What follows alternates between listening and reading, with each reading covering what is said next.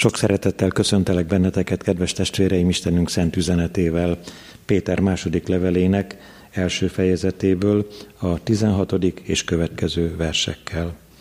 Mert nem kitalált meséket követve ismertettük meg veletek, ami Urunk Jézus Krisztus hatalmát és megjelenését, hanem úgy, hogy szemtanúi voltunk Isteni fenségének.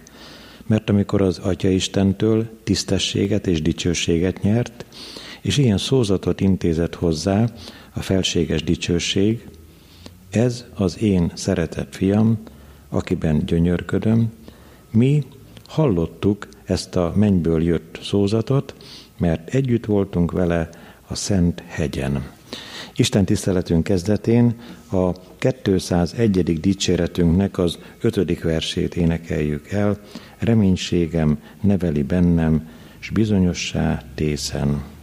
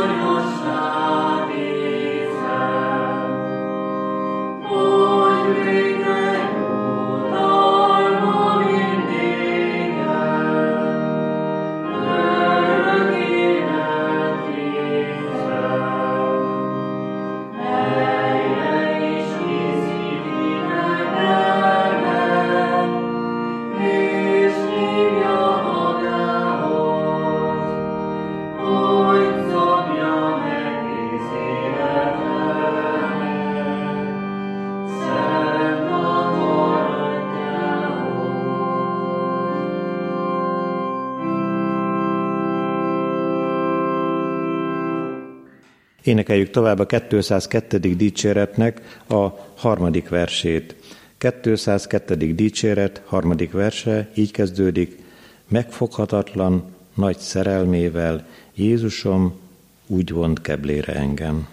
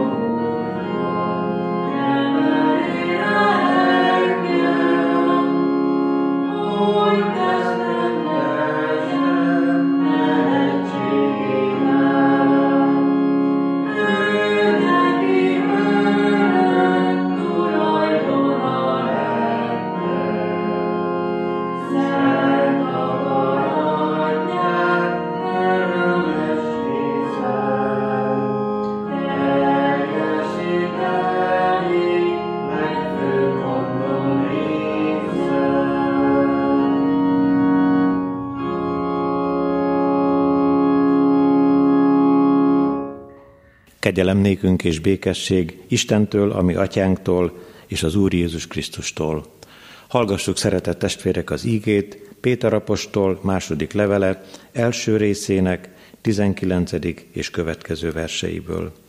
Ezért egészen bizonyosnak tartjuk a profétai beszédet, amelyre jól teszitek, ha figyeltek, mint sötét helyen világító lámpásra, amíg felvírad a nap, és felkel a hajnalcsillag szívetekben. Mindenek előtt tudnotok kell, hogy az írás egyetlen proféciája sem ered önkényes magyarázatból, mert sohasem ember akaratából származott a profécia, hanem a Szentlélektől indítatva szóltak az Istentől küldött emberek kegyelemnek Istene tegye megáldottá szent igéjének meghallgatását, szívünk befogadását és megtartását. Hajtsuk meg fejünket az Úr előtt, imádkozzunk. Imádunk és magasztalunk téged, édesatyánk, azért a csodáért, hogy szent a te akaratod, hogy amikor te szeretettel tekintettél ránk, akkor éreztük azt, hogy felemelsz minket hogy hozzá tartozhatunk, hogy nem utasítasz el minket haraggal, mert az a te akaratod, hogy ne csak egy mulandó, rövid földi életünk legyen, hanem mennyei, való, te nálad, a színről színre látás világában. Nem könnyű nekünk most itt ezen a földön járni, vándorútunkat, atyánk, mert tükör által homályosan látunk, és a mi akaratunk nagyon sokszor nem egyezik a te akaratoddal. Könyörülj meg a te népeden, tieiden, akiket kiválasztottál, akiket szereteteddel körülfogtál, hogy egyre jobban értsük, gondoljuk át, tegyük magunkévá a te szent akaratodat. Légy itt most velünk, légy közöttünk, és fiad Jézus Krisztus nevében kérünk, hallgass meg imádságunkban. Amen. 235. énekünknek, negyedik, ötödik versének éneklésével készüljünk az ige hallgatására.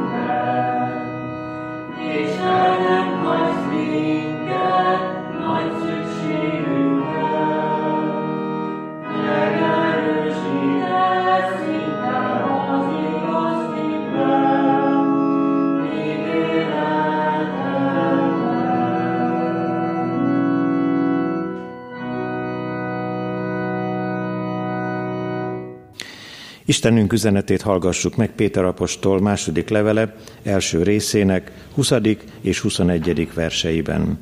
Mindenek előtt tudnotok kell, hogy az írás egyetlen proféciája sem ered önkényes magyarázatból, mert sohasem ember akaratából származott a profécia, hanem a Szentlélektől indítatva szóltak az Istentől küldött emberek. Szeretett testvéreim, a mai bizonyságtételben a megbízható beszédről szeretnék elmondani néhány gondolatot, ez is legyen a mai igehirdetésnek a címe. Előjáróban jó volna megegyeznünk abban, hogy mi, akik Isten gyermekeinek, az Úr Jézus követőinek valljuk magunkat, szentnek tartjuk a Szentírást. Ami abban foglalva van, leírva van, azt elfogadjuk, azt magunkévá tesszük, az írás tekintéje előtt meghajtjuk a mi lelkünket. Ha másképpen gondoljuk, akkor útvesztőbe jutunk.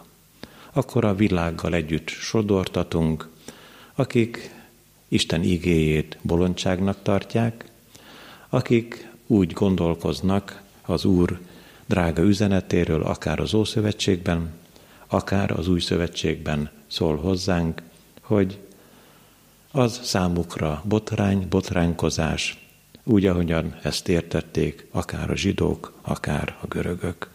Ha te most elfogadod, hogy Isten igéjét az ő szent lelke ihlette, akkor meggazdagodva maradhatsz az íge üzenete mellett, ha nem, akkor szomorú szívvel kutatsz tovább a nagy sötétségben, a nagy lelki zűrzavarban. Azért, hogy még inkább Isten ígéje a legdrágább érték legyen számunkra, három gondolatban szeretnénk megismerni az elhangzott kiemelt igeversből ezt a szót, mit is jelent az akarat. Mindenkinek van akarata. Az ige első üzenetében az ördög akaratáról szólunk. A másodikban az ember kettős akaratáról, végül pedig a harmadik üzenetben Isten akaratáról. Az első gondolatban, amikor az ördög akaratát szeretnénk értelmezni, megfejteni, hamar választathatunk. A magvető példázatában ismerjük azt a szomorú tényt, hogy voltak magvacskák, amelyek az út félre estek. Jöttek a madarak, felkapkodták, megették, nyilván nem lett belőle termés. Amikor az Úr Jézus megmagyarázza a magvető példázatának ezt az első részletét, akkor azt mondja a tanítványainak, hogy az útfélre esett mag, már mint az Isten igéje, olyan szívekre hull, amelyik kőszív, amelyik nem fogadja be Isten igéjét, mégiscsak valahogy erre a kőszívre rákerül az íge, de az ördög jön, és a Károli szerint kikapja az ígét a szívünkből, és így magyarázza tovább, hogy akik így járnak, azok, hogy ne higgyenek, és ne üdvözüljenek. Ez tehát az ördög akarata, hogy az emberek ne higgyenek, és ne üdvözüljenek.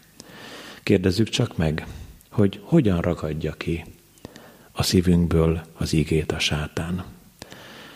Többféle választ is adhatunk. Először irigynek állítja be Istent. Olyanokkal akar elgondolkoztatni sokakat, hogy miért is helyezte el az éden kertjében a jó és gonosz tudásának a fáját, ha arról nem lehet enni. Isten nem akarja, fontolgatja és tanácsolja Évának a sátán, hogy mi emberek okosak legyünk, igazán okosak, egyfajta módon mindent tudjunk, mindent tudóak legyünk, olyan, mint az Isten? És ez sugalja hazugságában a sátán, mert ő hazug. Azt mondja, hogy ha eztek ennek a fának a gyümölcséből, olyan okosak lesztek, mint az Isten. Amikor Éva védekezik, és így szól a sátánhoz, hogy de hiszen figyelmeztetett bennünket az Úr, hogy akkor meghalunk. A sátán így folytatja, de hogy is haltok meg. Értjük és érezzük, átlátjuk rögtön, hogy hazudik, hiszen János 8.44-ben olvasunk is erről, amikor a hazugságot szólja, tudnék a sátán, a magáéból szól, mert hazug, és a hazugság atya. Ezért, ha most könnyen kimondtuk, hogy pillanatok alatt átlátjuk, igen, az igét hallgatva, vagy olvasva, vagy a szószéken igét hirdetve, ez így rendben van velünk. De gondoljunk csak arra az esemény sorra, amikor a pusztában a 40 napos bőjt után az Úr mellett megjelent a sátán, és kísértette őt jóléttel, hírnévvel, hatalommal. Az Úr visszautasította, leszerelte az ő ellenségét, a mi ellenségünket, a sátánt. És te, testvérem, te mondasz a sátánnak igét, hogy visszautasítsad őt, vagy én meg tudom-e pontosan fogalmazni azt az ígei gondolatot, amit halva elkotródik az életünkből a sátán. Sokkal bonyolultabb és nehezebb ez, amikor ő kecsegtet bennünket. Minden esetre irigynek állítja be Istent, hazudik nekünk, és mindenféle hamis jó dolgot ígér, kecsegtet, az ördög mindezzel azt akarja, hogy te testvérem, vagy akár én, ha engedek neki, lemaradj az üdvösségről. Az ige második gondolatában az embernek a kettős akaratáról fogunk szólni. Az egyik féle módon azt értjük meg, hogy az ördög, amikor sugalja maga gonoszságait, akkor mi, ha hallgatunk rá, akkor indítatást érzünk. Olyan dolgok végbevitelére, amelyel ártunk szeretteinknek, a családtagjainknak, és akár mi magunknak is. De a hitünket is, ha van, bajba sodorhatjuk, mert a sátán sokakat megtéveszt, sokakat el akar hitetni. Olvasunk mi erről Márk evangéliumában, azt halljuk a Márk 13.6-ban, sokan jönnek majd az én nevemben, és azt mondják, én vagyok. Mármint, hogy én vagyok, Jézus Krisztus, és sokakat megtévesztenek. A sátánnak ez az egyik gonosz támadása, ha az indítatást tőle vesszük, hogy megtéveszt bennünket. És aztán kifejezetten szó szerint az Úr választottaira is pályázik a sátán. Ezt is Márk evangéliumából, a 13, 13. rész 20-21-ből olvashatjuk el. Ha valaki akkor ezt mondja nektek, íme itt a Krisztus, vagy íme ott van. Ne higgyétek, mert hamis Krisztusok és hamis proféták támadnak majd, jeleket és csodákat tesznek, hogy így megtévesszék, ha lehet, a választottakat is. Ti azonban vigyázzatok, előre megmondtam nektek mindent. Tehát azért, mert te az Úr Jézus követője vagy, Isten gyermekévé lettél, kegyelemből hitáltal az üdvösség útja van előtted, vigyázz. Mert a sátán nem mondott le rólad, meg akar téveszteni, meg akarja téveszteni a választottakat is.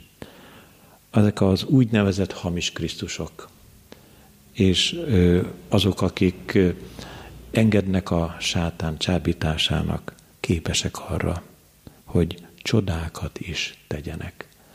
Ami mai világunk tele van Krisztus nélküli csodákkal. Szinte el van ájulva önmagától az ember, a különleges emberektől, a különleges képességűektől, legyél résen. Mert hogyha az ördögtől indítatva teszik ezek az emberek a dolgukat, akkor ők hamisan tanítanak téged, és a kárhozat útjára akarják terelni az életedet. Ugyanakkor, mivel az ember akarata kettős, az a csodálatos dolog is megtörténhet veled is, meg velünk is, velem is, hogy nem a sátán indítatására teszel bármit is, hanem a Szentlélektől indítatva végzed a munkádat, mondod el a szavaidat, és egyszerre csak azt mondja Isten igéje, hogy megbízható leszel. Egészen megbízható a profétai beszéd. Ezt mondja Péter apostol, ha te engeded, hogy a Szentlélek formálja a szívedet, és a lélek adja a gondolatokat az ajkadra, akkor egyszerre csak megváltozik az életed. És te is lehetsz bizonyságtevő, igehirdető. Az igehirdetés is lehet megbízható, ha nem ördögi vagy emberi indítatásból ered, hanem a Szentlélektől. Nézzétek csak, hogy erre nézve is tanít bennünket Isten igéje a 2 Timóteus 3.16-ban, a teljes írás Istentől ihletett, és hasznos a tanításra, a feddésre, a megjobbításra, az igazságban való nevelésre, hogy az Isten embere tökéletes és minden jó cselekedetre felkészített legyen. Igen, az ember akarata belesimulhat az Isten akaratába. És ez az utolsó gondolatunk, milyen is az Isten akarata. Az 1 Timóteus 2.4-ben arról hallunk, hogy az az Isten akarata, hogy minden ember üdvözüljön. Mindenki felé. Nyitott az örökkévaló.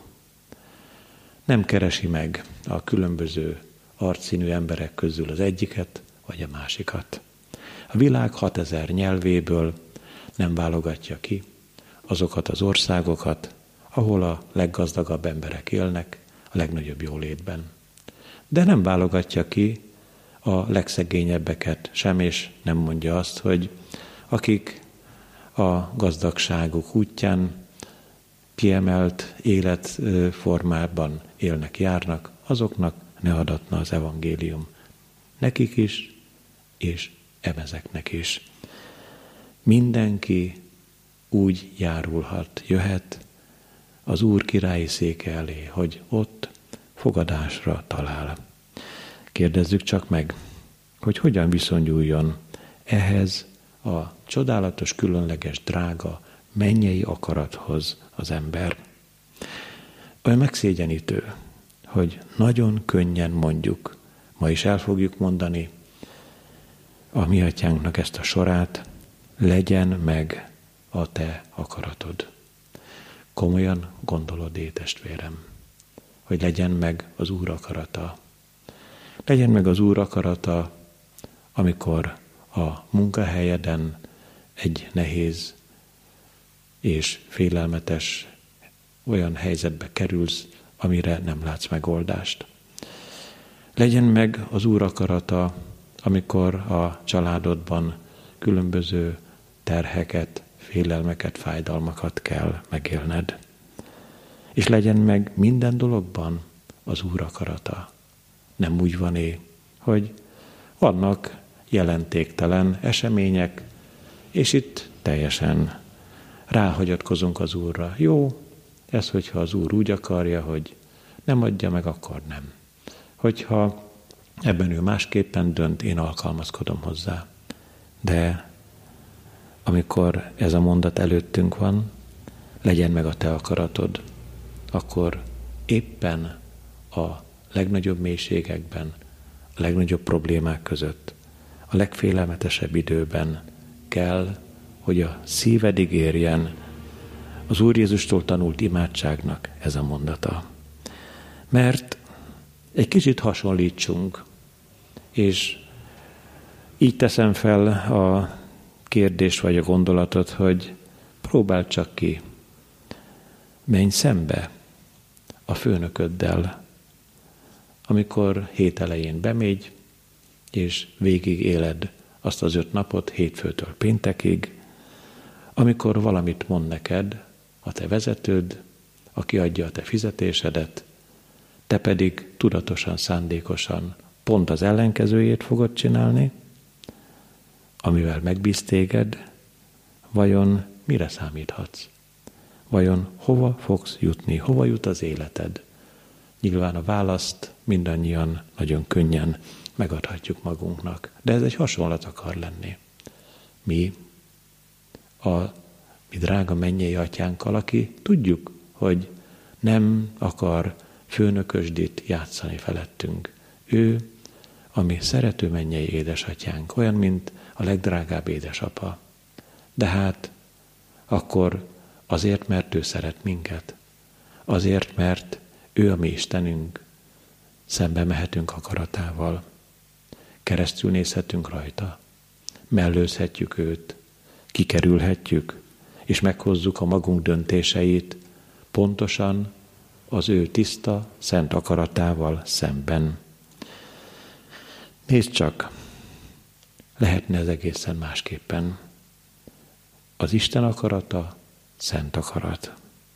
És hogyha te, szeretett testvérem, az üdvözítő kegyelemnek a mértéke szerint próbálnád kialakítani, megélni mindennapjaidat, akkor egészen más lenne a te földi vándorutad.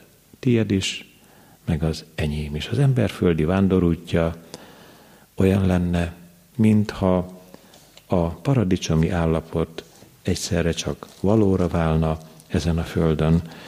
Olvassuk mi ezt a Titus levélben, mert megjelent Isten üdvözítő kegyelme minden embernek, és arra nevel minket, hogy megtagadva a hitetlenséget és a világi kívánságokat józanul, igazságosan és kegyesen éljünk-e világban, mivel várjuk a mi boldog reménységünket, ami nagyistenünk és üdvözítünk, Jézus Krisztus dicsőségének megjelenését, aki önmagát adta értünk, hogy megváltson minket minden gonoszságtól, és megtisztítson minket a maga népévé, amely jó cselekedetekre törekszik. Itt van benne ez a gondolat, ami nagyistenünk és üdvözítőnk, Jézus Krisztus dicsőségének a megjelenése az, amit várunk. Jó lenne jobban várni, odaadóbb és tiszta szívvel várni, fontosnak tartani a mindennapokban is, hogy mi legyen az Úr akarata. És honnan tudjuk meg? Ebből a megbízható beszédből, ami az Isten igéje. Ne tartsd magadat olyannak, hogy megbízhatóbb lenne a te beszéded, mint az Úr igéje. Ne gondold a körülötted levő emberekről sem, hogy jobbat, helyesebb útat tudnának neked adni, ajánlani, mint amit az Úr kínál neked az ő szent üzenetében, a Szentírásban.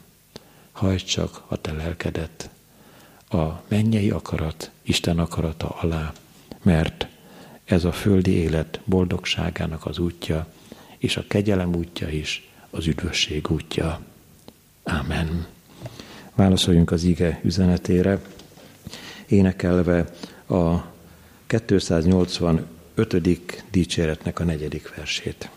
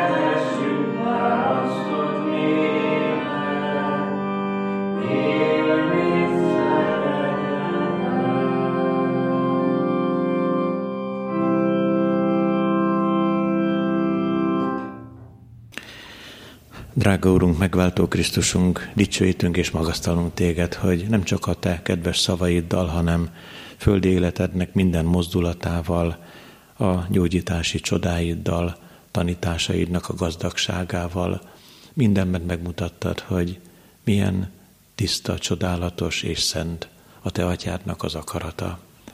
És olyan jó, hogy te egy voltál az atyával, és egy vagy ma is, egy, egy vagy a Szentlélekkel, úgy szeretnénk mi is egységben élni veled és egymással. De amikor erre vágyik a mi szívünk, úgy találjuk magunkat a te lelkednek fényében, hogy sokféle hamis akarat, sokféle hamis gondolat telepedett meg bennünk, mert a megbízható profétai szótól, a te ígédnek a gazdagságától eltértünk, magunk útján járunk, magunkra vagy emberi véleményekre hallgattunk, és ezért vált sérülté, fájdalmat hordozóvá, és reménytelenné a mi lelkünk. Könnyörülj meg rajtunk, hogy lelkünk sebei rajtad keresztül gyógyuljanak meg, hogy értelmünk a te szent lelked világosságában tisztuljon ki, hogy békességünket tőled nyerjük el, hogy áldáshordozók lehessünk azok között, akik között élünk, hogy tudjunk vigasztalást adni a te szent lelked erejét kérve bajba jutottaknak, betegágyaknál, szenved, betegágyakon szenvedőkenek, és a körülöttük forgolódó, segítő férfiaknak, asszonyoknak köszönjük, hogy ők számíthatnak rád, de Uram, vajon számíthatnak-e ránk, számíthatnak-e mi a könyörgésünkre, a mi imádságainkra, segíts nekünk, hogy legyen készség a mi szívünkben, imádni és magasztalni téged, kérni a te oltalmadat, védelmedet, bűnökből való szabadításodnak hatalmát. Köszönjük, hogy rád bízhatjuk ezen az ünnepnapon is az életünket oltalmadra, kegyelmedre. Áldj meg minket élő szent lelked által, drága megváltó úrunk, hallgass meg könyörgésünkben. Ámen. Mi atyánk, aki a mennyekben vagy, szenteltessék meg a te neved. Jöjjön el a te országod, legyen meg a te akaratod, amint a mennyben, úgy a földön is. Minden napi kenyerünket add meg nékünk ma, és bocsásd meg védkeinket, miképpen mi is megbocsátunk az ellenünk védkezőknek. És ne vigy minket kísértésbe, de szabadíts meg a gonosztól, mert tiéd az ország, a hatalom és a dicsőség mind örökké. Amen.